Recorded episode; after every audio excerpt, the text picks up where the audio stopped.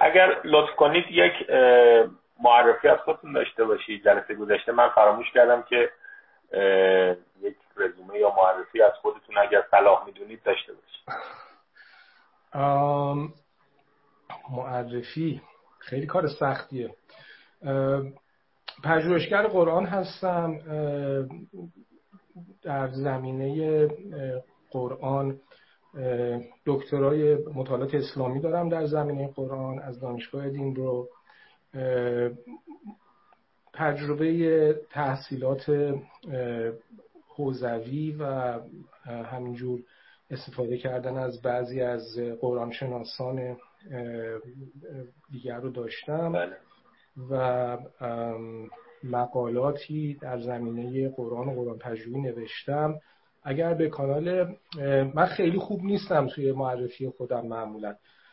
اگر به کانال تلگرامی من رجوع کنید بخشی در اونجا هست. همون به اصطلاح اولش که به اصطلاح پین کرده و قابل دسترسی بله. است اونجا راهنمایی می‌کنه جایی که بعضی از سواقبم رو نوشتم و می‌تونید مطالعه کنید. سوال سختی شروع کردید ممنونم ممنونم. در خدمتتون هستیم. بسیار. اگر سلام یک خلاصه از جلسه آره. و اگر نه که جلسه امروز آره نه فکر کنم خوب خلاصه. بگیم به خصوص با توجه به اینکه در واقع صحبت امشب ما قسمت دوم صحبت پنجشنبه هفته گذشته است.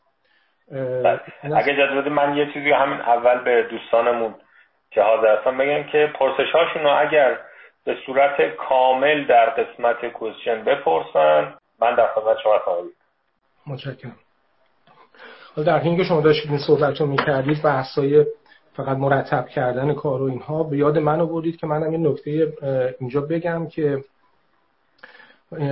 این صحبت هایی که من اینجا می‌کنم ممکن است که در بعضی منابع آنلاین یا جای دیگری دوستی کسی خلاصش رو بنویسد و گزارش کند و غیره. خب این خلاصه نویسی ها گاهی وقتا دقیق است گاهی وقتا خیلی دقیق نیست گاهی وقتا اصلا بالکل بله. اشتباه هست و من فقط خواستم بگم که برای این صحبت هایی که در این سری من اینجا دارم تنها گزارشی که من می‌تونم تاییدش کنم به عنوان کسی که این صحبتی کردم گزارشی است که یا در خود صدانت منتشر بشود یا اینکه من در کانال تلگرامم بگذارم یا گزارشی کسی نوشته و من ببینم و بعد دوباره در کانال تلگرامم هم رسان بکنم.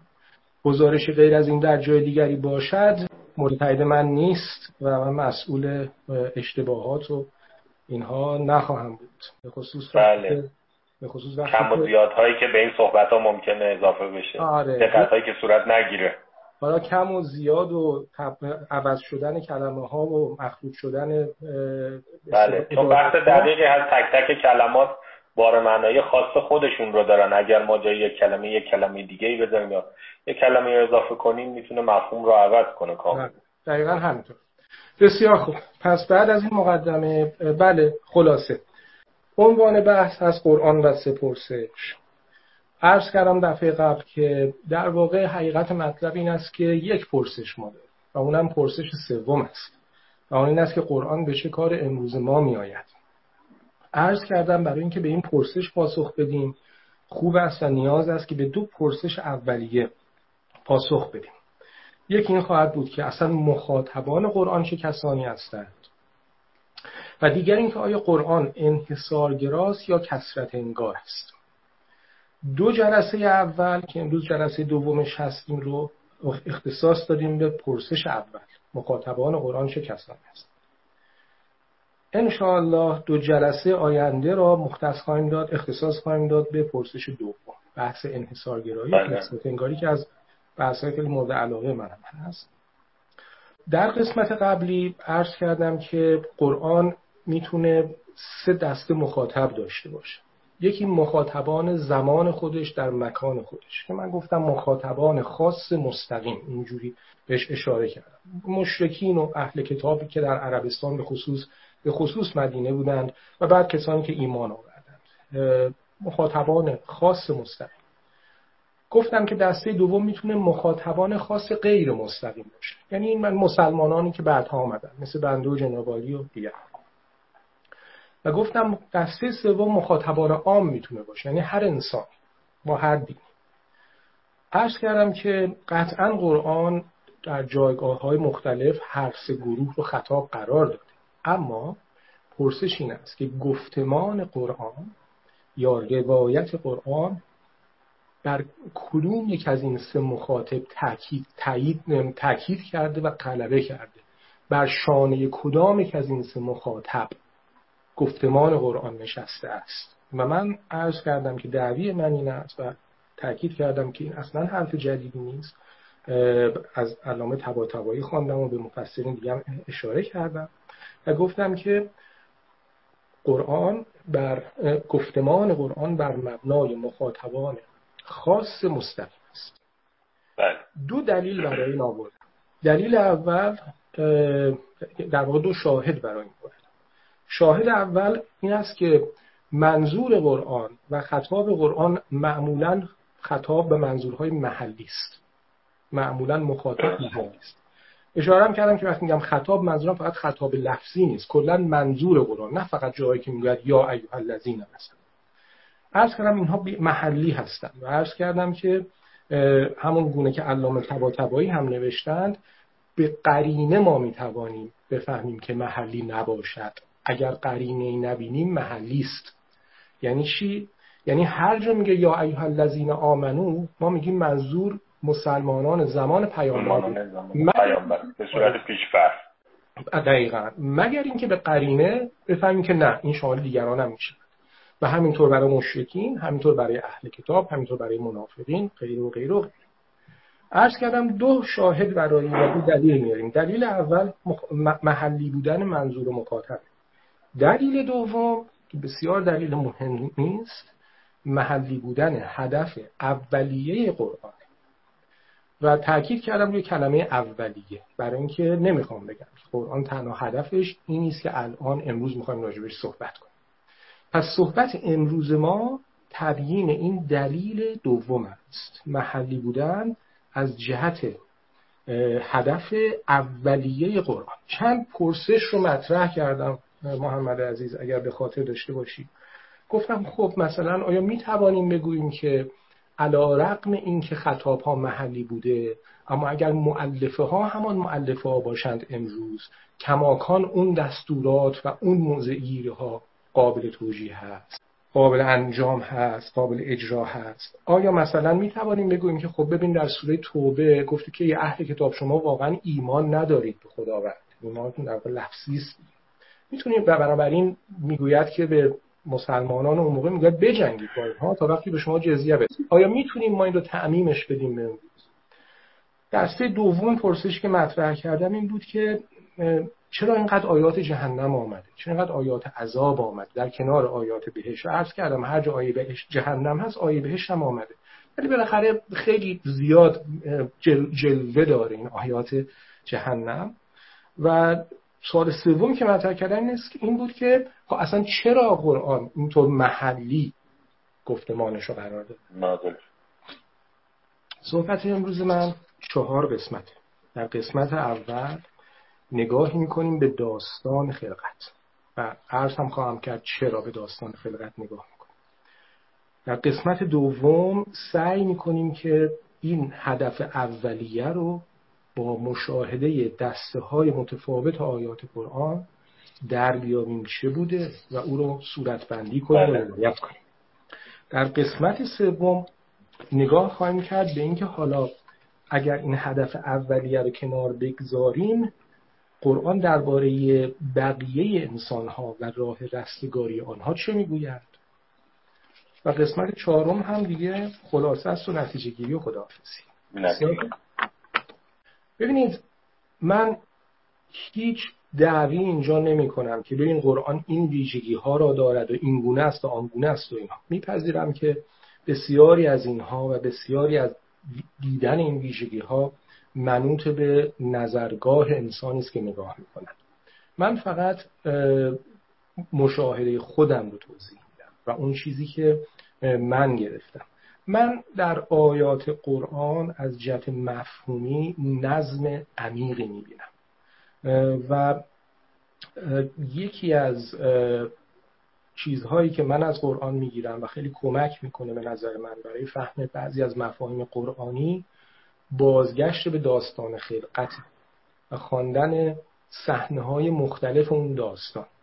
خیلی جالبه مثل این شبیه این که شما مثلا یک فیلمی می‌بینید بعد از این فیلم ها که یکم میره جلو و بعضی چیزا برای شما بله. همه بعد یه دفعه بازگشته به گذشته و عقب می‌کنه و نشون میده قبلا چه اتفاقی افتاد. بعد شما آه این بوده قضیه. یه اینجوری به نظرم من, من میاد داستان خلقت و به نظرم میاد یه همچین کاربردی در قرآن داره. من به یکی از صحنه های داستان خلقت اشاره می‌کنم. این رو میپرورونمش در قسمت اول. و بله. استفاده می‌کنم که برسیم به قسمت دوم که بحث هدف اولیه قرآنه. ببینید در سوره ساد وقتی که خداوند به ابلیس می‌گوید که سجده کن به آدم و ابلیس سجده نمی کند خداوند می‌گوید که قال یا ابلیس ما منعک ان تسجد لما خلقت بیدی. استکبرت. هم کنت من العالین چی شد که سجده چه چیزی منعت کرد که سجده کنی سجده نکنی به چیزی که به دست خودم خلق کردم؟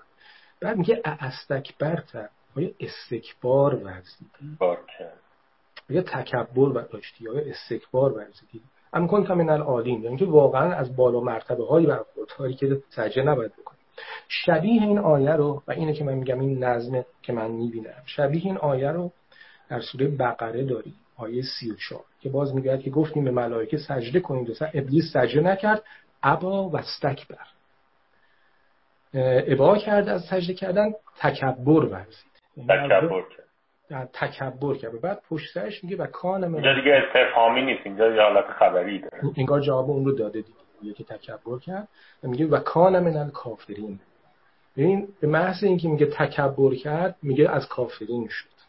خب من چیزی که از این می‌گیرم این است که این قضیه تکبر در ترمینولوژی قرآن یک موضوع خیلی اساسی است. پس علاقه من میشم که روی قضیه تکبر و روی کلمه کافر و روی عذاب الهی که در قرآن آمده یک غوری بکنم یک جستجویی بکنم. فراموش نکنیم فعلا این بحث ما فقط از متن. ما می‌خوایم ببینیم متن چی گفته. حالا بحث های به اصطلاح فلسفه دینی و اینها رو فعلا. آره اینکه می‌دونم شما هم علاقه من دید و این بحث و اینا. اینها رو امیدوارم که اینها رو بیشتر احتمالا در جلسه چهارم یه مقدار بیشتر بیاد. اگرچه اونجا متخصص شمایید و ما استفاده خواهیم کرد برای خواهم پس دقت کنیم دوستان یه, یه کلمه تکبر ما داشتیم یه کلمه کافر داشتیم. بریم جلو ببینیم چی میشه پیدا کرد. اونجا درباره ابلیس می‌گوید که تو تکبر ورزیدی و از کافرین شدی. بعد در سوره زمر آیه 59 درباره اهل جهنم می‌گوید بلا قد جاعت که آیاتی فکذبت بها و استکبرت و کنت من الکافرین دوباره تکرار دوباره این فرمول تکرار میشه. استکبار کفر. اونجا راجب شیطان ابلیس گفت. اینجا راجب اهل جهنم گفت که مثلا حالا شیطان مؤثر بوده در اینا که برن به جهنم. ببینید میگه که آره توی سوره نوح آیه هفت. اینجا جایی که حضرت نوح دارد به خدا می‌گوید که خدا اینها اینا آدم بشو نیستن.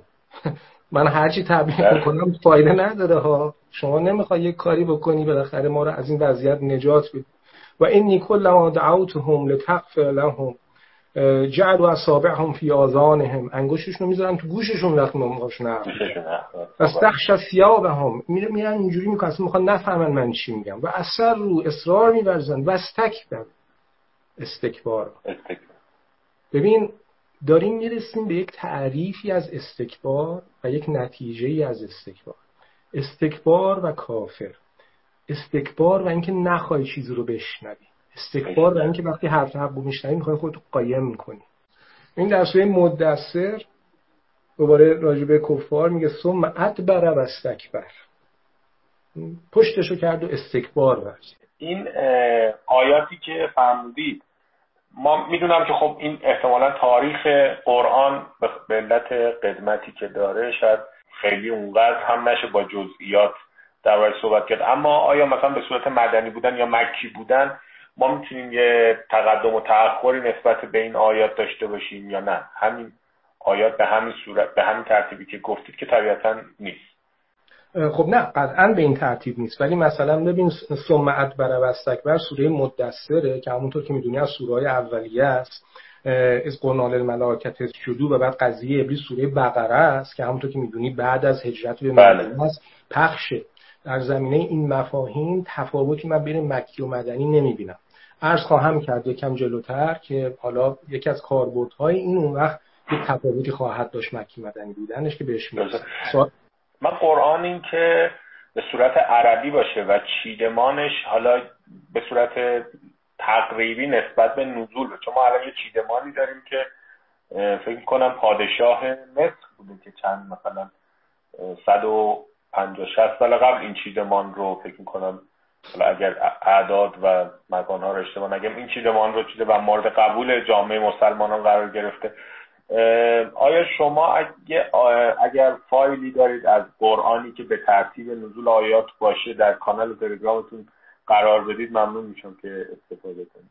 محمد جان این فایل رو من در کانال تلگرام قرار دادم و سدانت قضیه مال دو یک سال و نیم پیشه. سدانت با من تماس گرفت و گفتش که گفت که می‌خوای که راجب یه مطلبی هم بنویسیم و بگذاریم رو سدانت مطلبم نوشتم الان رو سدانته آره یک مقاله کوتاه به نام قرآنی به ترتیب نزول که اتفاقا اونجا توضیح دادم چرا سعی کردن در اینکه قرآنی به ترتیب نزول پیدا کنیم که کار خیلی سختی هم هست. چون آخرش بله. آخرش حدس گمانه. چرا این خوب است به درد می‌خورد؟ و بعد یه فایلی گذاشتم که من اینو پیدا کرده بودم و به نظر میاد که این کارو کرده. رسم خط قشنگ. آره این هست رو سدانت این رو سدانت هست. خب ببین بریم جلو محمد. پس ببین من بین تکبر و کف رابطه می‌بینم. و حالا می‌خوام خدمتت بگم که بین تکبر و جهنم و آتش جهنم نیز رابطه می‌بینم. ببین سوره نحل آیه 29 فتخلو ابواب جهنم خالدین فیها. این یه ترجمه نمی‌خواد دیگه مشخص. فلبئس مثوى المتکبرین. فلبئس مثوى المتکبرین. چه جایگاه بدی هست برای متکبرین. ببین بله. جهنم رو با جا... جایگاهی برای متکبرین. شما حالا ممکنه بگی خب حالا یه آیه است. خب پس بریم جلوتر. سوره زمر آیه 60 الیس فی جهنم مثوى للمتکبرین. آیا در جهنم جایگاه و خانه‌ای برای متکبرین نیست؟ یعنی در واقع تناسب با اونها نداره. زمر آیه 72 فبئس مثوى المتکبرین. دوباره راجع به جهنم داره صحبت می‌کنه.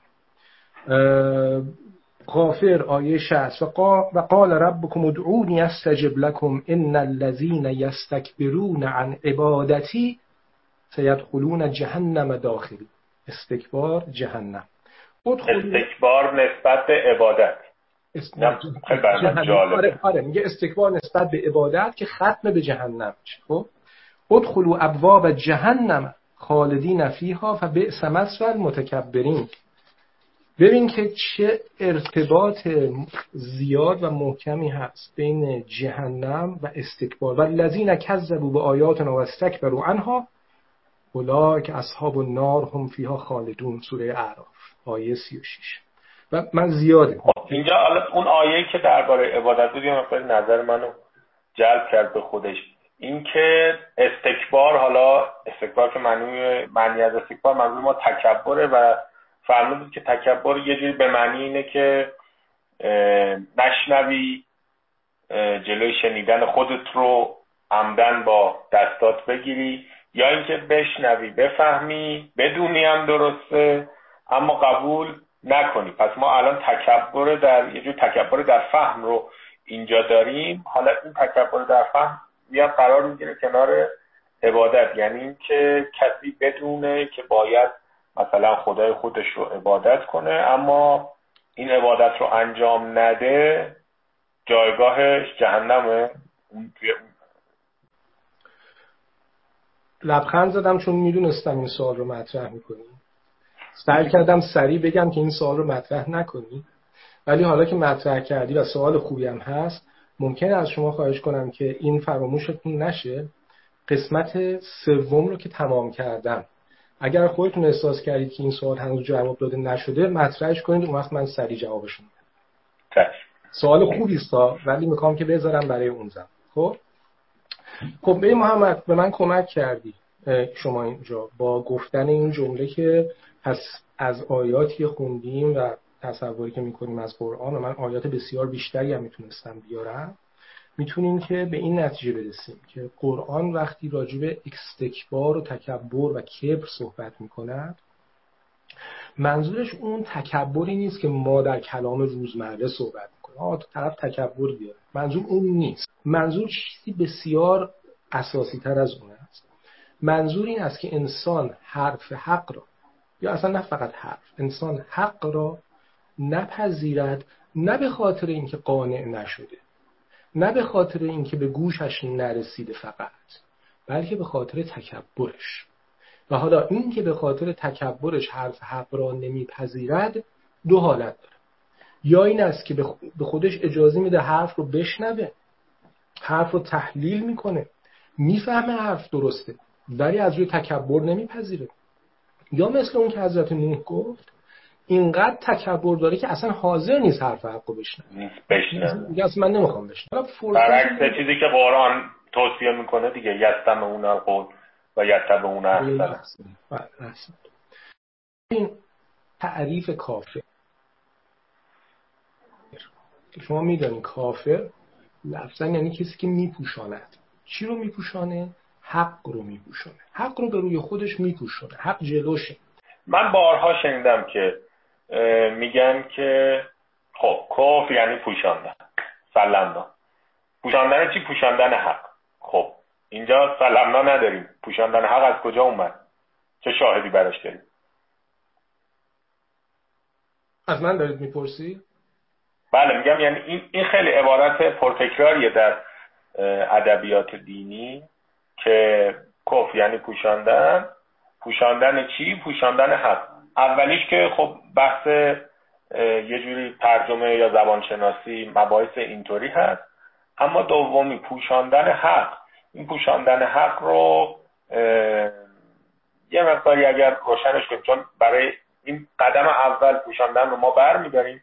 قدم دوم که پوشاندن حق هست یه مقداری میگیم و می‌گذاریم. بسیار خیلی خوب. به محمد این که من گفتم دقت بکن که من اول آیات رو آوردم توضیح مفهومی دادم بعد اومدم به معنی لفظی کلمه اشاره کردم.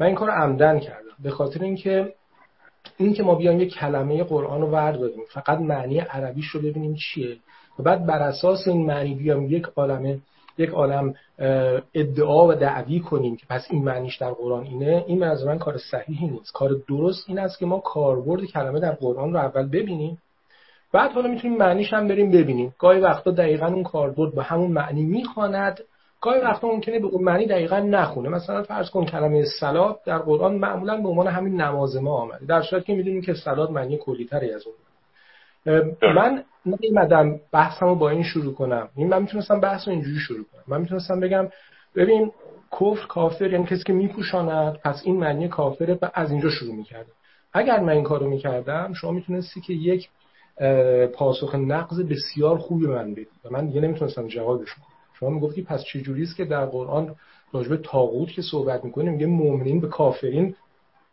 مؤمنین به تاغوت کفر دارن کافرن. اینکه اصلا قاطی شد این معنی بله. درست می‌گفتی من از نظر مفهوم استفاده این کلمه در قرآنه که اومدم توضیحش دادم. یعنی شما کلمه رو بردید توی کانتکس و بافتار این مفهوم رو ازش دریافت کردید. من بله. من حالا اینجوری بله. خدمت شما میگم. ببین فرصت نمیشه همین آیا رو بحث کنیم و در واقع این حالا چیزی که من مایلم در موردش مطلبی بنویسم متاسفانه از فرصت نکردم.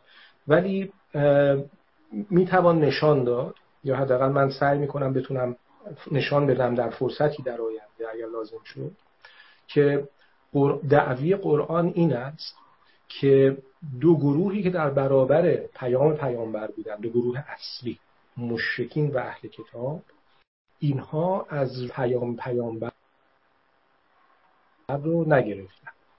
از روی تکبر و استکبار پیام پیامبر رو نگرفتن هر کدوم به یک شکل. درباره اهل کتاب آیات متعددی است که میگه انتم تعلمون شما می‌دانید. آیه هست که میگه شما او رو مانند فرزند خود می‌شناسید که حالا او یا به معنی قرآن یا به معنی حضرت پیامبر. آیات زیادی هست که میگه این چیزهایی که این کتاب آورده همین چیزهایی که خودتون هم داشتید شما می‌دونید این رو. داره تصدیق بله. پس به نظر میاد که دعوی قرآن درباره اهل کتاب این است که اینها کافر به اون معنی که شما معنی اولی که شما گفتی. یعنی حرف حق رو فهمیدن نمی‌خوان از روی تکبر بپذیرن. درباره مشرکین قرآن چیز دیگری می‌گوید. نمیگه که اینها می‌دونن. در موارد معدودی گفته.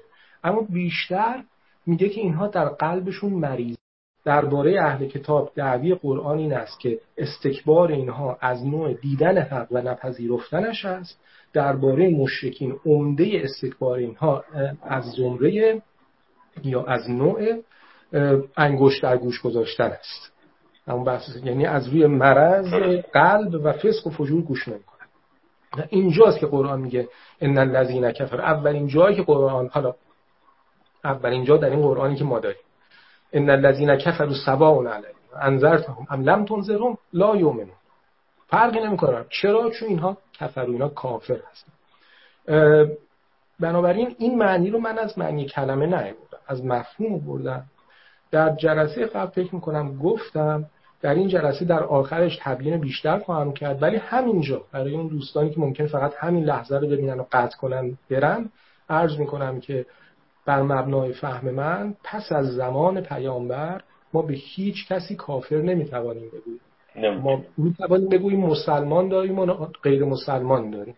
ولی کافر نمی تکبر و تکبر منظورمونم از تکبر تکبر به معنی الان تکبر و استکبار. به عنوان دو تا کلمه هم خانواده با هم دیگه. تکبر معرفتی هست. احسن بسیار عالی. احسن به معنی اول یا تکبری که اصلا نخواد بشنوه. بله دقیقا. پس ببین می‌رسیم به قسمت دوم. قسمت دوم. قسمت دوم بحث من این است که ما به یک سری به یک دسته از آیات قرآن مشاهده می‌کنیم دسته آیات رو یک به یک. و بعد سعی می‌کنیم ببینیم که روایت اون هدف اون هدف اولیه که من بهش اشاره کردم چی می‌تونه باشه. یه نوعی صورت بندیش کنیم روایتی ازش بگیم. و قبل از این قسمت دوم تشریح کنم یه نکته رو من خواهم اینجا مطرح کنم. امروز چیزی اولوش یکی دو ساعت من وقت گذاشتم که این آیات رو آماده کنم برای این بحث امشب. این یکی دو ساعت که من گذاشتم برای این نبود که من آیات رو پیدا کنم. من آیات رو دارم توی بله. فایل خودم دارم در موردش مقاله بنویسم و اینها. مشکلم این بود که بیش از 200 آیه بود.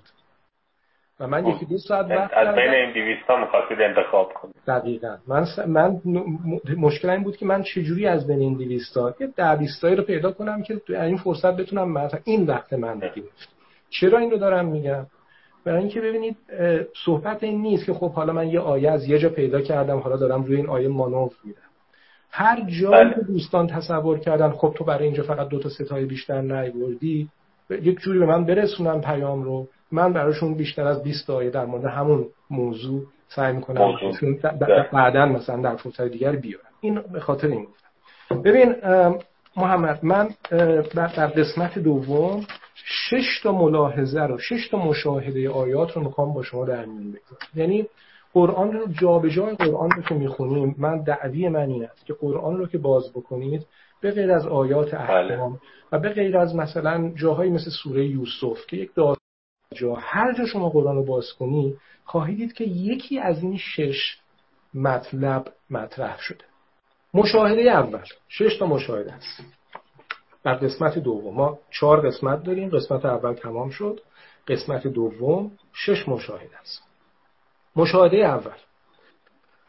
اگر بگوییم که در قرآن وقتی می‌گوید که پیامبر برای چه فرستاده شده است بله رحمت برای رحمت هست برای اصلاح به یاد آوری و اینها هست اما یک تعبیری که در قرآن زیاد می‌بینیم انذاره به تنظر بله. قرا و من حوله این انذار رو حالا شما ترجمهش کنید به بیم دادن ترجمهش کنید به تهدید کردن یا ترجمهش کنید به هشدار دادن.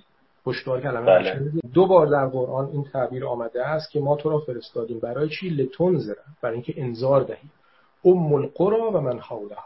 ام القرا مادر شهرها که منظور مکه است و من حولها اطراف کنم من اینجا می‌خوام که ببین مثل این است که شما داری یک کتابی می‌خونی بعد میگی در این کتاب شما چه تمهایی می‌بینید چه موضوعاتی می‌بینید شما میگی من یه همچین مثلا 5 تا 6 تا صحنه عمده یا روایت عمده من در این کتاب دیدم. این روایت ها رو به هم وصل کنیم ببینیم که روایت کلی چیست روایت اصلی این کتاب چیست. من این کار دارم می‌کنم. روایت اول مشاهده اول این است که می‌گوید ما پیامبر رو فرستادیم که انذار بکنه در سوره احزاب یا ایها النبی انا ارسلنا که شاهدا و مبشرا و نذیرا. فرستادیم که شاهد باشی مبشر باشی و نذیر. گواهی باشی که این گواهی رو من توضیح خواهم داد. از دید من به چه معنی است؟ بشارت بدهی. خب منظور مؤمنین هستن و انذار کنی. کسانی که هنوز مؤمن نشد بله. این مشاهده اول منه.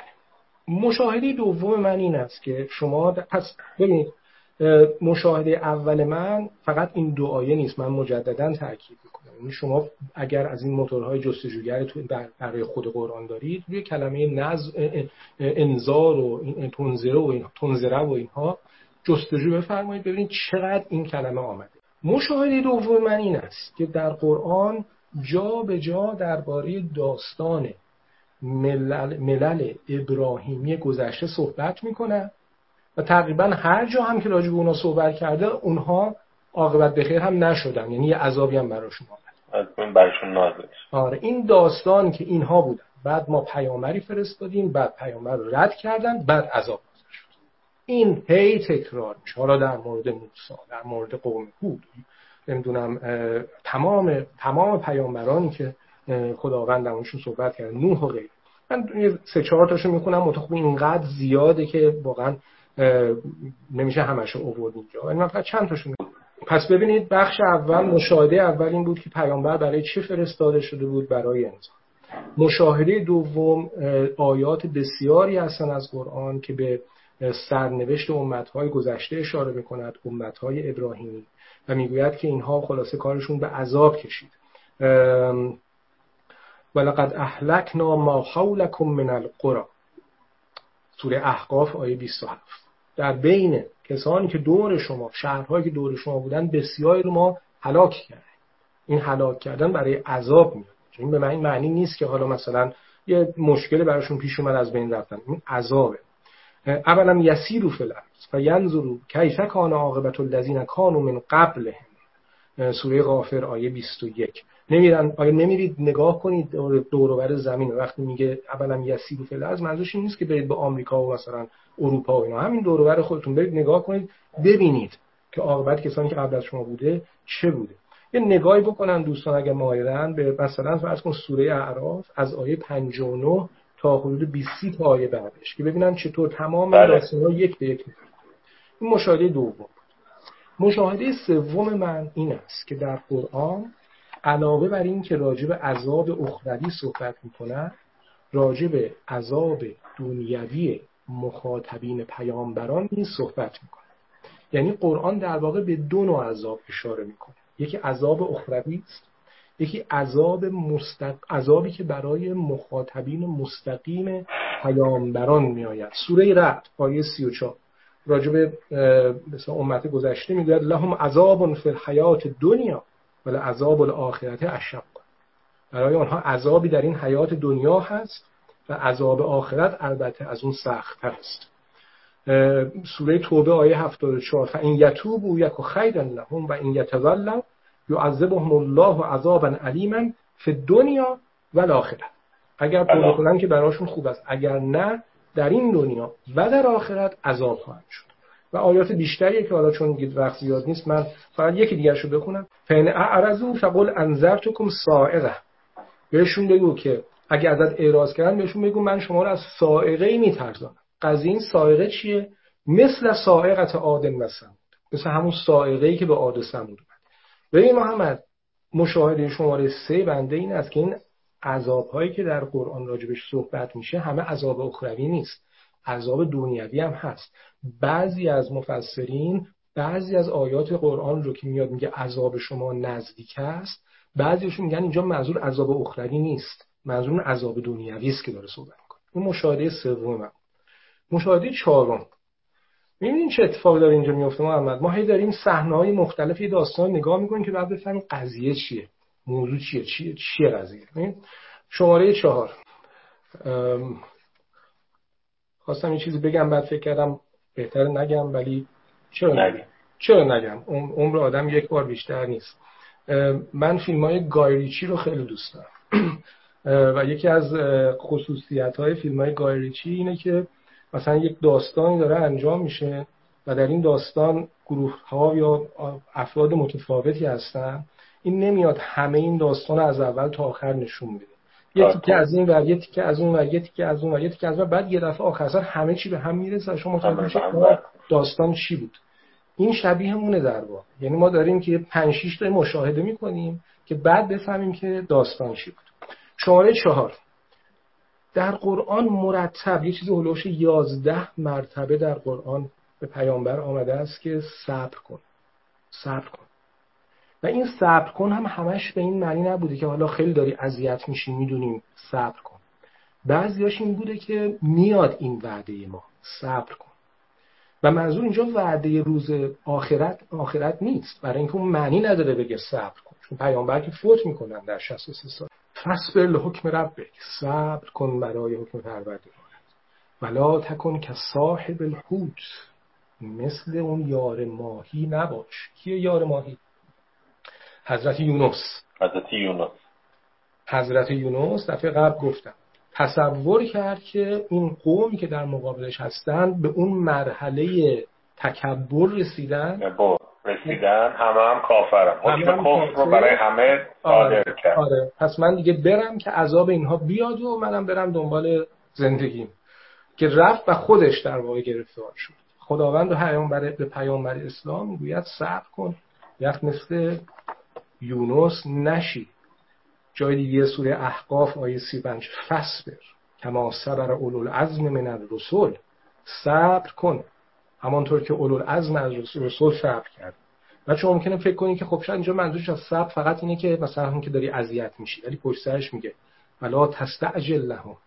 عجله نداشته باش نکن عجله برای چیه اینجا؟ این عجله چیه که اونجا سوره اونجا یونس رو میگه؟ اینجا این رو داره میگه. عجله چیه؟ عجله بر اون عذاب دنیوی است. صبر کن. منتظر اون عذاب دنیوی هستی. صبر کن. خواهد آمد. شماره پنج. مشاهده شماره پنج. هی صحبت کردیم عذاب دنیوی عذاب دنیوی. و شما ممکن بگید که خب آره ولی اگه عذاب دنیوی آمد برای دشمنان و مخالفین؟ خب بر اساس آیات قرآن آمد. ببین در, در سوره توبه همونجور که می‌دونید دستور جنگیدن با مشرکین رو فقط هم جنگیدن نیست. کشتن هم هست. فقط رو بکشینشون هست فقط این نیست که بجنگی خب؟ بعد می‌گوید در آیه 14 قاتلهم قاتلوهم یعذبهم الله به ایدیکم خدا به دست شما داره اینها. دست شما اونا رو عذاب. آیات مورد علاقه گروه بنیادگر بله البته. ببین در آیه 29 سوره توبه چیزی شبیه به همین رو راجع به اهل کتاب میگه. میگه که باشون بجنگید و اینها اینا ایمان درستابی ندارن تا اینکه بیان به شما جزیه درسته؟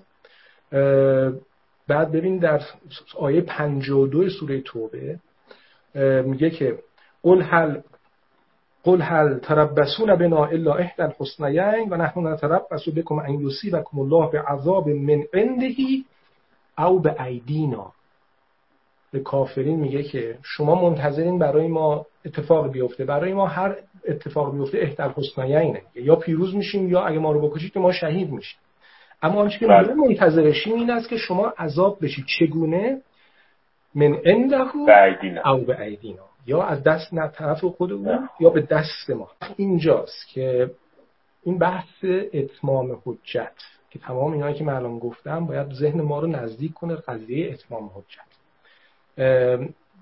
بحث اتمام حجت بحثی است بسیار قدیمی مطرح شده توسط بسیاری. یکی از کسانی که روی این بحث خوب کار کرده یکی از علمای قرآنه که اصلا هندی هست امین احسن اصلاحی که در زمان همون علامه طباطبایی خودمون ایشون هم زنده بوده و اتفاقا مثل علامه طباطبایی ایشون هم یک دوره کامل تفسیر قرآن نوشته. که که بعد البته من دیدم که جالب اینجاست که علامه طباطبایی هم این رو مطرح کرده ولی نه به تفصیل امین احسن اصلاحی. امین احسن اصلاحی میگه که این عذاب دنیوی به دو گونه میآید. یا به بله. طور طبیعی عذابهای طبیعی یا به دست یاران پیامبر. هر پیامبری که می‌خواد باشد. اون وقت امین احسن اصلاحی میاد این رو یه تفصیلی هم میده. نه اینکه حرف علامه طباطبایی رو شنیده باشه از سوی خودش. اون میاد این یک تفصیلی میده. میاد میگه که آنگاه به نظر میاد که آنگاه که پیامبر تعداد یارانش زیاد باشد اون وقت این عذاب می‌تونه به دست یاران پیامبرم انجام بشه. اگر نباشن به صورت طبیعی. و بعد میاد بحث می‌کنه و میگه که و میگه که برای همین است که در قرآن در میان همه پیامبران داستان موسی اینقدر زیاد آمد. چون موسی یاران بسیاری داشت. و بعد شما در تورات بله. بخش های مثل سفر تصنیه و غیره می‌خوانید. دستور به جنگی با دیگران رو به دست یاران موسی. این مشاهده پنجم بود و مشاهده ششم که آخری است. این مشاهده که در قرآن می‌گوید که خداوند می‌خواهد که مؤمنین حقیقی از کافرین و منافقین رو جدا کنند. و نبلونکم حتی نعلم المجاهدین منکم و الصابرین. خب؟ جدا می‌خوام که اطلاعتون بدیم. تا چالش بهتون بدیم تا مجاهدین و صابرینتون رو جدا کنیم از بقیه. و بعد بعد کاری که می‌کنند این است که وقتی که مؤمنین مشخص شدن بعد میگه که حالا شما به نصر می‌رسید شما به شما به پیروزی می‌رسید. و الله الذین آمنوا منکم و عملوا الصالحات و یستخلفنهم فی الارض. کما استخلف کما استخلف الذین من قبل حالا من می‌دونم. این آیه رو خب ما بیشتر برای بحث مثلا امام زمان استفاده می‌کنیم. اما بله. در این روایتی که من دارم میگم ببینید اونجا ارز منظور خود عربستان اون زمانه. و داره میگه که من به شما وعده میدم که این زمین رو شما خواهید یافت. به ارث به شما می‌رسه. این وعده است که من به شما میدم. همانطور که گذشتگان شما زمینی برای خودشون پیدا کردن. قوم موسی قوم نوح و غیره. می‌گوید که کتب الله لاغلبن انا و رسول خداوند نوشته قطعا من و پیامبرانم پیروز میشه. این وعده پیروزی است. مثلا وقتی آدم خودش رو جای یک مسلمان در اون زمان می‌ذاره که این آیات براش میاد و با اون وضعیت یک اتمسفر خیلی ایمانی جالبی ایجاد می‌کنه. من یاد مقاله معنای دینی زندگی جان هیک افتادم که میگه حالا اتفاقات مختلفی که میفته رو ما به انواع مختلف و در سطوح مختلفی می‌تونیم تفسیر کنیم. آفرین. دقیقا. این, این کلمه اتمسفری که گفتی خیلی خوبه. و من از این اتمسفر است... کلمه که گفتی استفاده خواهم کرد. چند دقیقه دیگه. پس ببین محمد شش تا مشاهده کردیم. و من الان می‌خوام عرض کنم بله. که این شش تا مشاهده رو وقتی که روی هم بگذاریم این روایت و صورتبندی این هدف اولیه که من راجبش صحبت کردم چیست؟ خلاصه تمام این شش مشاهده رو من در این دو سه آیه یا در دو آیه چون وقت کمه خواهم ولی کل امت رسول فاذا جاء رسولهم قضی بینهم بالقسط و هم لا یظلم برای هر امتی رسولی هست. وقتی رسولشون بیاد بینشون قضاوت خواهد شد خب؟ و ظلمی هم نخواهد شد.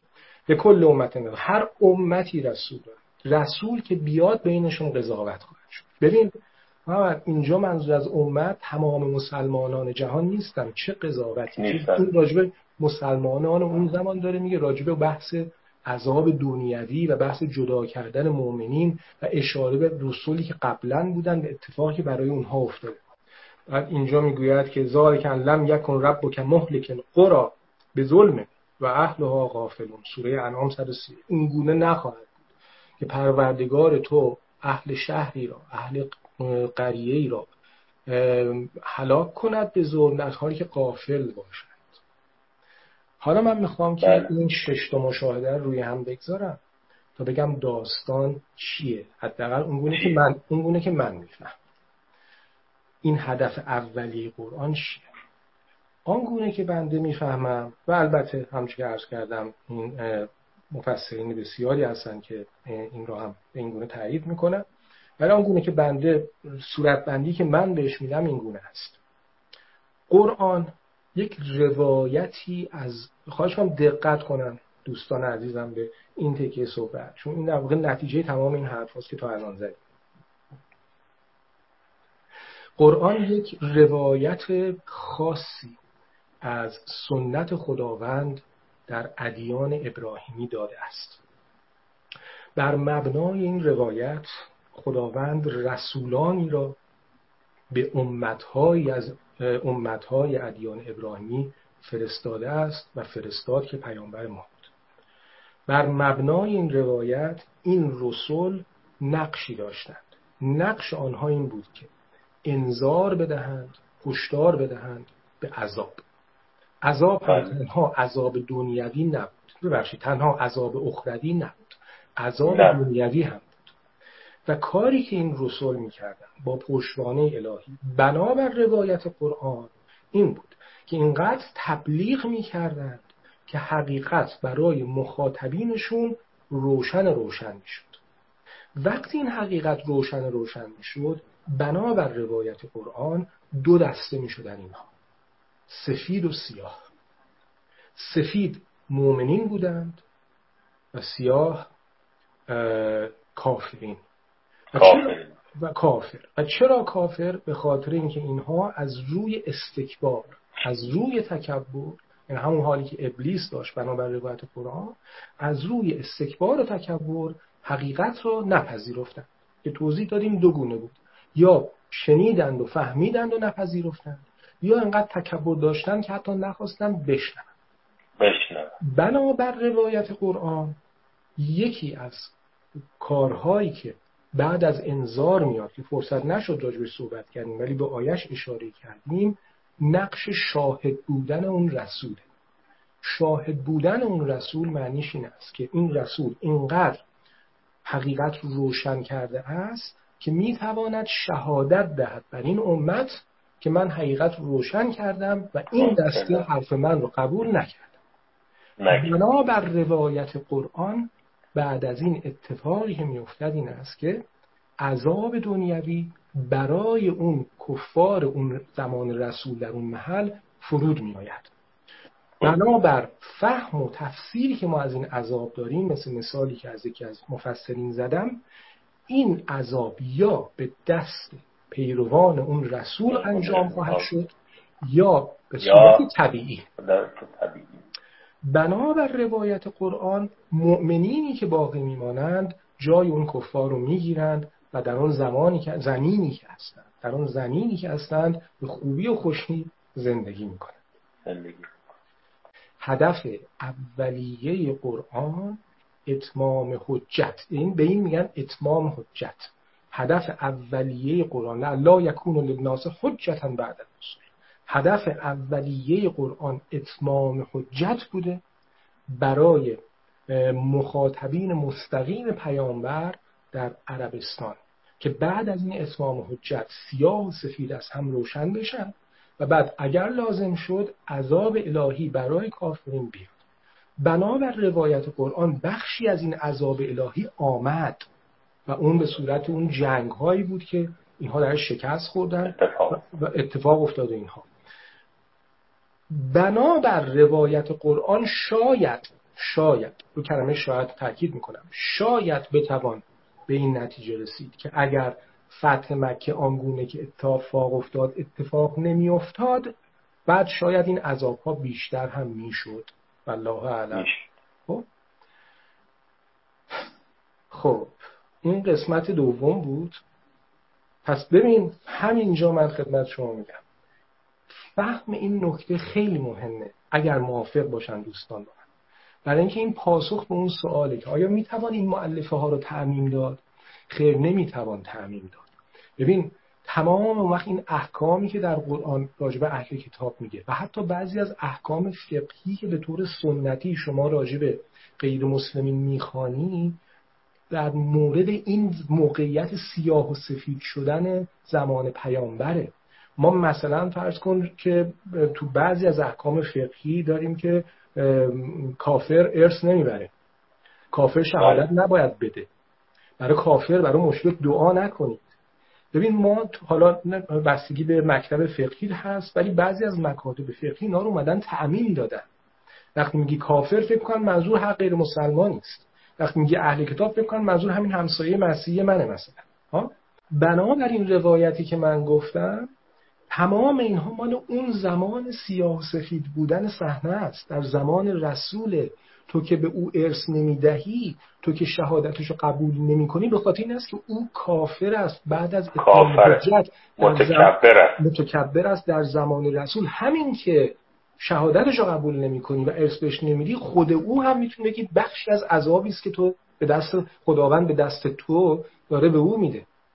اینکه دوست نباشید با اهل کتاب توی قرآن مثلا چند جا میگه که اینا رو اولیا نگید حالا چه بگید معنیش این است که دوست؟ چه بگید معنیش این است که دوستی که حالت سرپرستی داشته باشه؟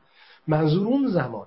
منظور اون دور است. پس ببین ما نمی‌تونیم این آیه ها رو بیایم مثلا من این آیه رو بگیرم. الان من فرض کن مثلا بنده که مثلا فرض کن یک بنده خدای بیاد فرض کن ایشون مسیحی باشد و بعد بخواد با من دوست بشن. من بگم که نه آیه قرآن گفته که من با شما نمی‌تونم دوست بشم. ربطی نداره. این مال اون زمان بوده مال اون مردم بوده مال اون اهل کتاب بوده نه مال این. فرض کن شما تعمیم این به تعمیم فکر کنم همین تفکر به این مثل که در سری از مکاتبی که حالا هم فقهی هستن هم عرفانی می‌رسه به اینکه خب تحریم می‌کنن زندگی در جامعه, جامعه هایی که قالب اونها مثلا اهل کتاب هستن یا کفار هستن و اینها دیگه. آره قضیه دارالحرب میشه. یعنی شما در واقع به هر زمینی غیر از زمین مسلمانان می‌گویی دارالحرب. وقت ببین مثلا از یه فتاوایی هم سر در میره. من حالا بدون اینکه اشاره کنم چه کسی و چگونه و کجا و کی مثلا فرض کن سوال فقهی می‌شود از کسی و من مطمئنم که بسیاری از فقهای ما مخالفن با این پاسخ. ولی من این پاسخ رو دیدم مکتوبش هم دیدم. مثلا سوال می شود که آقا فرض کنید که در بعضی از کشورهای خارجی حالا این هم الان نیست قدیم ها اینطور بود. در بعضی از کشورهای خارجی جعبه هست که در اون روزنامه هست. شما یک سکه میندازی در جعبه باز میشه. مردم معمولا یه روزنامه ور میدارن. من برای ضربه زدن به کفار اشکال نداره ده تا روزنامه بردارم. و بعد پاسخ بود که بله خب اگر کسی نمیگیریدتون بکنید این کارو. ببین اون ذهن زمان اتمام حجت زمان پیامبر اون ذهنیت رو که ممکنه از قرآن بگیریم میایم تعمیمش میدیم به زمانی که دیگه بحث سیاه و سفید نیست. بعضی از احکام فقهی که به نظر میاد خیلی خشنه با غیر مسلمان بعد مثلا الان میگیم که خب نه الان این کار اگه انجام میشه احترام اسلام از بین میره احترام خب این کار نکنیم خب که معنیش چیه؟ یعنی اینکه اگر که بشه یه جوری مخفیانه هم یه همچین اعمال خشونت آمیزی انجام داد اشکال نداره. خب انجام میدیم دی اینا تعمیم اون اتمسفر کلمه خوبی که شما گفتی اتمسفر سیاه و سفید است به زمانی که الانه. الان محمد اتمسفر دیگه سیاه و سفید نیست. الان اتمسفر سایه روشنه. به خاطر اینکه اتمام حجتی نداری الان قضیه سایه روشنه. کافری نداری دفعه قبل گفت یه جور مرزبندی تفکر من اگه فکر می‌کنم با این حرف من موافق یا نه. اگر بخوام یه مرزبندی بکنیم یعنی بخوام خودمون رو بسنجیم که آیا من یک انسان بنیادگرا هستم یا نیستم؟ می‌تونیم فکر کنم یکی از شاخص هایی که استفاده کنیم همین باشه.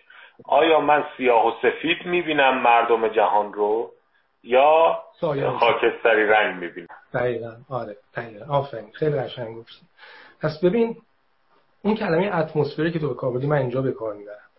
وقتی که خداوند بر بنابر روایت قرآن دقت بکن که من اصلا راجب تاریخ و آنچه که در روایت تا افتاده صحبتی نکردم. من فقط میگم روایت قرآن. بنابر روایت قرآن وقتی خداوند رسولی رو میفرستن. اصلا انگار که یک مینیاتوری از روز قیامت در این زمین یه دفع خودش رو نشون میده. انگار که اصلا خود خدا آمده پایین رو زمین داره راه عذاب راه در زمانهای بعد قضیه این نیست. سیاسفید نیست سایه روشنه. حالا من برای اینکه برسم به قسمت سوم و نگران نباشید. قسمت سوم و چهارم کوتاه خواهد بود. من برای اینکه به قسمت سوم برسم این سوال رو مطرح می‌کنم. قسمت سوم این بود. خب اونها که شامل این سناریوی سیاه و سفیدی که ما گفتیم نیستن مثلا همین الان.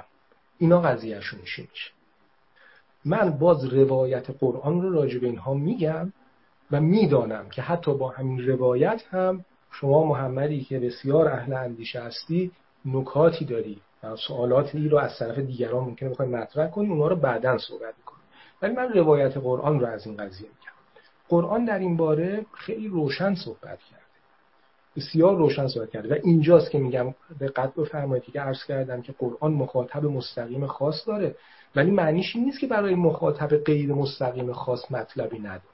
اینها اون بخشی است که برای همگان هستش. ببینید در سوره ماعده من از دوستان خواهش می‌کنم اگر قرآنی دم دست دارن یه نگاهی بندازن. آیات 116 تا 119 یک گفتگوی قشنگی رو روایت آیات. حالا من تصورم این است که این گفتگو معنیش نیست که واقعا چنین گفتگوی خواهد بود. مطلبی رو قرآن می‌خواد برسون گفتگو هم اینجور است که خداوند به حضرت عیسی می‌گوید که بله. از قال الله یا عیسی ابن مریم انت قلت للناس اتخذونی و امی الهین؟ آیا تو به مردم گفتی که تو و مادر تو خدا بگیرن و عبادتش کنن؟ در پاسخ او بنابراین روایت حضرت عیسی می‌گوید که نه من چنین چیزی نمیگم من گفتم که او فقط تو رو باید عبادتت کنه. بعد عیسی اینجا از قول عیسی اینجا جمله قشنگی. میگه که ان تعذبهم فانهم عبادک. اگر عذابشون کنی خب دیگه بنده تو هم می‌تونی عذابشون کنی. بنده و این تغفر لهم فانک انت العزیز الحکیم. اگر ببخشیشون که تو عزیز و حکیمی. ببین به نوعی انگار که عیسی در اون شفاعتی رو که قرآن راجبش صحبت می‌کنه خیلی محترمانه داره میگه. آیا واقعا تصور می‌کنیم بعد از گفتن اون خداوند خواهد گفت که نه من عذابشون می‌کنم؟ وقتی عیسی این گونه میگه قطعا خدا اونو نمیگه. قال الله هازا یوم ینفع الصادقین صدقهم. امروز اون روزی است که اونهایی که صدق دارن این صدق کمکشون می‌کنه نفع براشون می‌بره. یعنی چی؟ یعنی اگر تو مسیحی بر بر اساس روایت قرآن توی مسیحی اگر با صداقت بدون اون تکبر اگر با صداقت یه همچین اشتباهی کردی مشکلی نداری. بیا تو. وارد شد. و بعد اینجا که میگه هازا یوم ینفع الصادقین صدقهم فقط هم این نیست که بگه که آره حالا اینا فقط می‌تونن دم در بهشت بنشینن. نه خیر. خیر میره بالاتر از این. لهم جنات تجری من تحت الانهار خالدین فیها ابدا رضی الله عنهم و رضوا عن ذلك الفوز العظیم. یه رستگاری بزرگی برای ما. بله. ببین مثلا در سوره بقره یک آیه داره. به نظر من این آیه خیلی مشخص گفته که اصلا اینکه یک نفر بنابر روایت قرآن ممکنه جهنمی بشه چرا؟ بلا من کسب سیعتا و احاطت بهی خطیعته و اولا که اصحاب کسی که بدی را کسبه بگیرد در خودش بگیرد احاطت بهی خطیعته. این خطایو بر او غلبه کند. یعنی این آدم دروغگو نیست. این آدم اصلا خود دروغه. اصلا سمبل دروغگویی. این آدم ظلم به این و ظلم به اون نکرده. این آدم اصلا بخوام مثال برای ظلم بزنم میگم این آدم. این آدم. هیتلر مثلا. فهمی بله.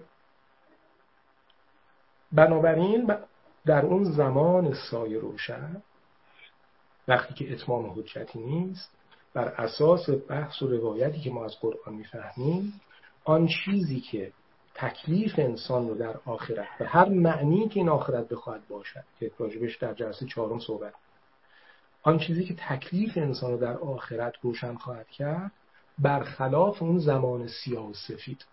به این سادگی نخواهد که تو حرف رسول رو پذیرفت یا نپذیرفت نه. این مال زمان سیاه و سفید. الان این خواهد بود که با صدق و صداقتی که داشتی چگونه عمل کردی؟ بهترین فهمی که داشتی بر اساس اون فهم چگونه بله. عمل کردی؟ و از نظر رفتاری و اخلاقی آیا کسب سیعه کردی یا نکردی؟ که هیچ ربطی این قضیه لزوما به این نداره که اعتقادت چی باشه. آیا بدی در خودت اینقدر حل کردی بله. که خودت بد شدی یا این کارو نکردی؟ لا یکلف الله نفسا الا وسعها. می‌دونم این برای تکالیف شرعی و اینها بیشتر استفاده میشه ولی راجع یک اصل داره صحبت می‌کنه. خدا از تو انتظاری بیش از آن که چه هستی نداره. برگشته به مثال مشرکی که در زمان امروز بله. بهت گفتم. محمد بله. قسمت سوم بود قسمت چهارم نتیجه گیری و بعد بریم برای پرسش پاسخ. نتیجه گیری. بله. مخاطبین قرآن چه کسانی هستند؟ مخاطبین قرآن بر مبنای صحبتی که بنده کردم در واقع گفتمان قرآن بر مبنای مخاطبین مستقیم خاص قرآن است. اینها کسانی بودند که در سرزمین وحی و در زمان وحی حضور داشتند. چرا این گفتگان ریون، گفتمان روی اونها تمرکز کرده؟ به خاطر اینکه اتمام حجت برای اونها قرار بوده انجام بشه. و سنت رسول بر مبنای روایت پیامبر بنا بوده که بر اونها اعمال بشود و بر مبنای اون سنت بنا بوده است که مؤمن و غیر مؤمن مشخص شوند و پاداش و عذاب در همین دنیا برای آنها بیاید. اشاره مختصری می‌کنم که دوستانی که احتمالا ممکن بوده دنبال کرده باشن بحثی که من با دکتر سروش عزیز داشتم درباره نظریه اخیر ایشون که دین قدرت است. بله. من این رو سعی می کردم که با ایشون مطرح کنم که آن چیزی که شما به عنوان نشان دادن قدرت در قرآن می‌بینید و من هم می‌بینم من نمی‌خوام بگم اون نیست اون به خاطر بحث و روایت اتمام حجت بوده است. نه به خاطر اینکه دین نیاز به قدرت برای تأسیس دارد چند سوال کماکان باقی میمونه و ما این چند سال رو در نشست بعدی که بحث انحصارگرایی یا کسرتینگایی رو صحبت می‌کنیم بهش می‌پردازیم. و آن اینکه خب پس تکلیف امم دیگه چیه؟ مگه مگه چینی ها رسول داشتن؟ مگه آفریقایی ها رسول داشتن؟ سرخپوستا رسول همین اهل کتابی که الان هستن. تکلیف اینها چیه؟ و بعد یه سوالی هم مطرح کردی که من گفتم که آهان تکبر و عبادت که گفتی فکر کنم به نوعی سر پاسخ تو الان دادم دیگه. ببین اون هم تو همین زمینه اتمام حجت معنی پیدا می‌کنه. برای اون آدم ها و برای اون افراد. من اینجا صحبتم رو تمام می‌کنم. دو پرسش شما مطرح کردی که من می‌دونم شما پرسش که مطرح می‌کنی. لزوما پرسش خودت نیست دوست داری که بحث رو کمک کنی به بله. چیز کردن. یه پرسش این بود که گفتم که خب مثلا اون مشرکی که الان هست در هند هست و مثلا حالا این چگونه عادلانه است که عذاب شود بعد شما گفتی خب یک نفر می‌تونه بگه عالم زر بالاخره اینها بودن و در اونجا تکلیفا روشن شده. بعد من گفتم خب آخه روایات عالم زر ضعیف است و اینها. دوستی از من سوال کرد که پس معنیش اینه که تو اعتقاد داری عالم زر وجود ندارد ببین اگر نظر فلسفی به قضیه نگاه کنیم که ما همیشه وجود داشتیم. از قدم عدم که نیومدیم ما همیشه وجود داشتیم.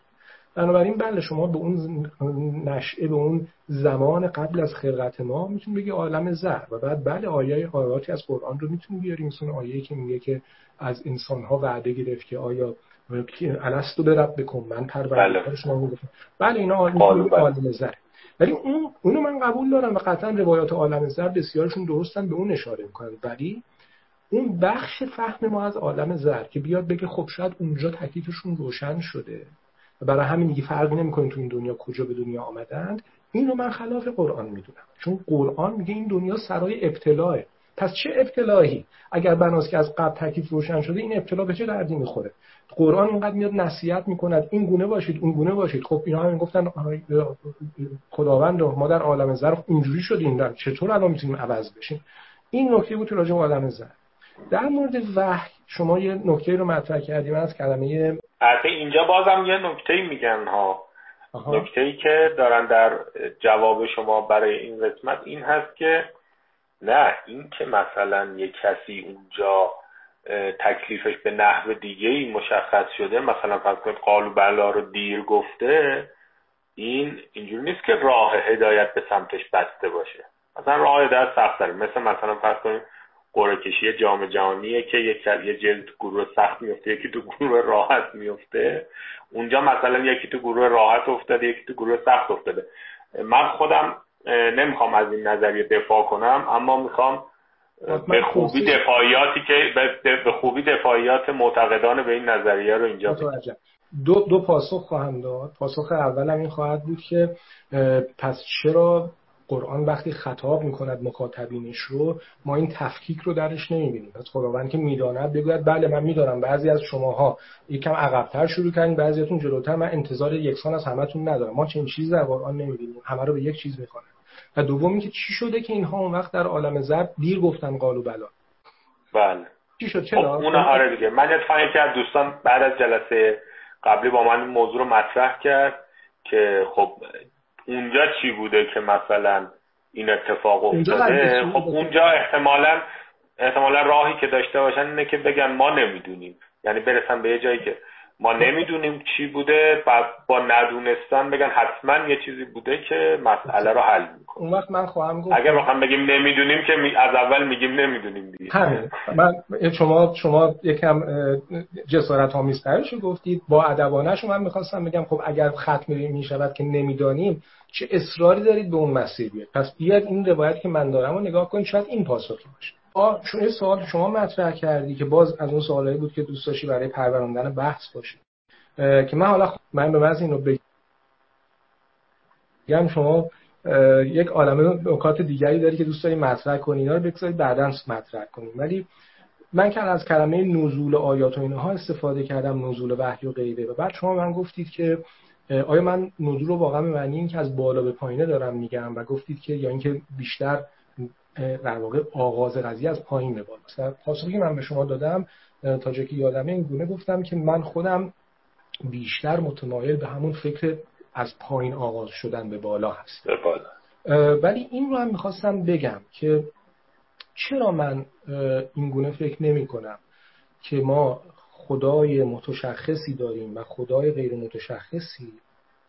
و بعد به نوعی یا به سراحت یا به طور غیر مستقیم بگم که مفهوم خدای غیر متشخص معقول تر است یا پیشرفته تر است. چرا من این رو نمیگم؟ چون چون اعتقادی ندارم. من معتقدم که خدای متشخص و خدای غیر متشخص هر دو تصویری از یک حقیقتی هستن که من بهش میگم خدای نامشخص. از آیه لیس کمثلی شی استفاده می‌کنم که به اون اشاره بکنم. و من بین خدای متشخص و خدای غیر متشخص امتیاز مطلقی در هیچ کدوم از اینها نمی‌بینم. من فکر کنم هر کدوم من فکر کنم هر کدوم یک نوع امتیاز دارن. خدای غیر متشخص خدایی است که از لحاظ فلسفی و منطقی یکم قابل دفاعتر ممکنه باشه. خدای متشخص خدایی است که ممکن در عمل ارتباط نزدیکتری بهش باشه ایجاد من تفاوت این چیز مطلق بین یعنی امتیاز مطلق بینشون نمیدم به خاطر همین محمد اگرچه من گفتم که آره من بیشتر تمایلم به این است که فکر کنم آغازش از انسان هنوزم همین رو میگم. این حضرت محمد باید اون قاره راشو می‌رفت تا برسد به جایی که وحی به اون نازل شود. ولی اصراری هم ندارم محمد که همه چیز رو زمینی کنم. این منظورم چیه؟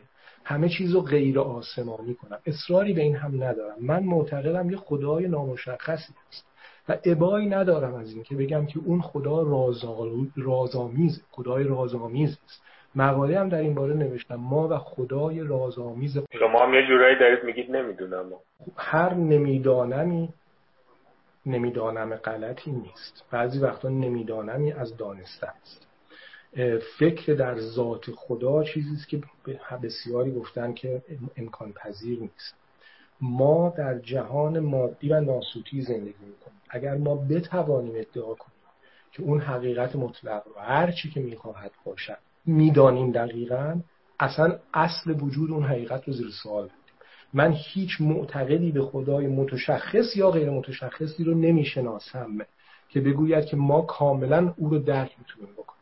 تفاوت نمی‌دانم من با نمی‌دانم آنها این است که آن خدا اون پیروان خدای متشخص می‌گویند خدا همین است و متشخص است و ما نمی‌دانیم بیشتر از این چگونه است. پیروان بله. خدای غیر متشخص می‌گویند خدا همین است و غیر از این نیست و متشخص هم نیست و ما نمی‌دانیم بیش از این چگونه است.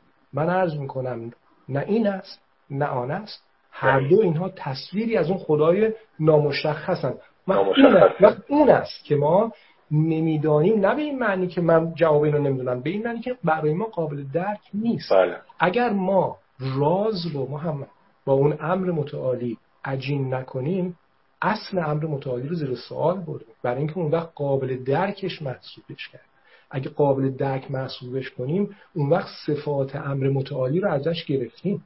باید رضامیز باشد که امر متعالی باشد. پس این نمی‌دانم من به اون نمی‌دانم که اون گفتم متفاوت. اصل کلام من این است که من اعتقاد ندارم که خدای غیر متخش...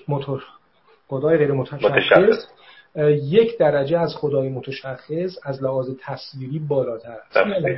هر دو تصویرن. هیچ دلیل نداره بگیم یکی از یکی بالاتر است. هر دوشون از اون چیزی آمدن که ما نمی‌دانیم چیست. من اینو میگم و به خاطر همینه که من وقتی به شما گفتم که من تاکید بعد من تمایلم بیشتر به این است که از پایین به بالا است این ارتباط. ولی در این حال نمی‌خوام که بگم که پس من با هر تصویری که از خدای متشخص داریم مخالفت دارم. نه من اعتقادی ندارم که ما همه این مفاهیم آسمانی رو باید لزوما بیام زمینی کنیم. امر رازآمیزتر از این حرف و ما ادراک ما لیلتون و نکته سوم که خیلی سریع میگم یک سوال خیلی خوب آخر از من شد. که اگه یاد باشه چند ثانیه هر دو تعمل کردیم و بعد من پاسخی دادم که اگر برای نوجوانی بخوایم در یک جمله بگوییم قرآن به چه درد می‌خورد بله. چه دهیم؟ و من پاسخ دادم اینو بگیم. قرآن یادآوری است برای خوب بودن. خودم رو تصحیح می‌کنم و در جلسه پنجم توضیح خواهم داد چرا خودم رو تصحیح کردم. قرآن یادآوری نیست برای خوب بودن. قرآن یادآوری است برای خوبتر بودن. بودن. توضیحش بماند برای جلسه پنج در خدمت هست بسیار عالی. اجازه بفرمایید من سوالات چند ساعت گذشته چند ساعت گذشته؟ الان چند ساعت گذشته؟ یک ساعت و نیم شد بحثمون تا الان. ببخشید دیگه من انقدر بحث شیرینه که امیدوارم اینطور باشه. من من, من هم دلم نمیاد. من از اطاله کلام اسخایی می‌کنم. اگر که ملال آور بود برای دوستان اسخایی می‌کنم. و این تاکید رو می‌کنم که دقت بفرمایید که یادمون باشه که من چیزی که خدمتتون گفتم این بود که سوال اول که صحبت از مخاطب قرآن بود ما در حال شخم زدن اندیشمان هستیم. این است که یک مقدار بحث شاید یک ذره بحث خشکی باشه که این آیه ها رو می‌خوایم بیاریم اتمام حجت غیره غیره. انشاءالله به دو جلسه بعدی آنجاست که دانه ای در اندیشمان خواهیم کاشت. اون بحث کسرت انگاری در برابر انحصار اندیشی است. و بعد در جلسه آخر که قرآن و امروز به چه کار ما میآید سعی می‌کنیم که محصول رو درو کنیم. در بله. زنده باشید. پرسیدن که آیا اینکه مخاطب قرآن محلی است؟ این نظره که قرآن محصول وحی است و نه وحی. وحی یا اینکه قرآن تجربه نبوی است را تقویت نمی‌کنه. چه تقویت می‌کنه. بله. منتها مسئله که هستش این است که ببینید این اینو من خدمت شما باید بگم و دوباره این بحثی است که تو جلسه پنجم صحبت جلسه چهارم صحبت خواهیم کرد. ببینید اصل این قضیه که ببینید قرآن آیا تجربه نبوی است؟ آیا رویای نبوی است؟ آیا کلام محمد است؟ آیا ببین چیزی که هستش اولین بار کسی که این بحث رو مطرح کرد فضل الرحمن بود. فضل الرحمن بله. پاکستانی. حداقل در بین اصطلاح معاصرین ما فضل الرحمن بود می‌تونید حرفهای شبیه به این رو از آثار ابن عربی و دیگران ببینید ولی نه به این سراحت بله. فضل الرحمن اولین کسی بود که اومد اینو مطرح کرد این گونه مطرح کرد. گفتش که گفت که قرآن و دو جنبه دارد. یک جنبه به شدت الهی است چون که از اون حالا اون گفت بالا از اون بالا در حال آمده. یک جنبه به شدت انسانی است چون ریسیورش گیرندهش یک انسانه ولی انسان با فضلی است ولی یک انسان. و آن کلامی که شما در قرآن دارید می‌بینید حاصل این دو برخورد. برخورد اون حقیقت با این فهم انسان. حالا این که حالا بعد بیایم ببینیم خب حالا این آیا کودهایی بوده که به پیامبر منتقل می شده آیا صداهای ابسترکت به نظر میاد فضل الرحمن اشاره به این کرده؟ بیایم مثلا بگیم که آیا بحث‌های دکتر سروش مثلا رویای نبری بوده تجربه نبری بوده. حقیقتش رو بخواید من به عنوان علاقه به قرآن چندان هنوز احساس نکردم نیاز دارم که این مکانیزم رو دقیقا بفهمم چگونه است. برای من کفایت می‌کنه که بدانم که آیات کلمات قرآن محصول یک تعامل دوگان است. آن امر متعالی و انسانی که اینها رو گرفت. بیشتر رو خواهیم کرد. اما بله. بله اگر در یک کلام بخوام پاسخ بدم به هر حال تایید اون هست. بله.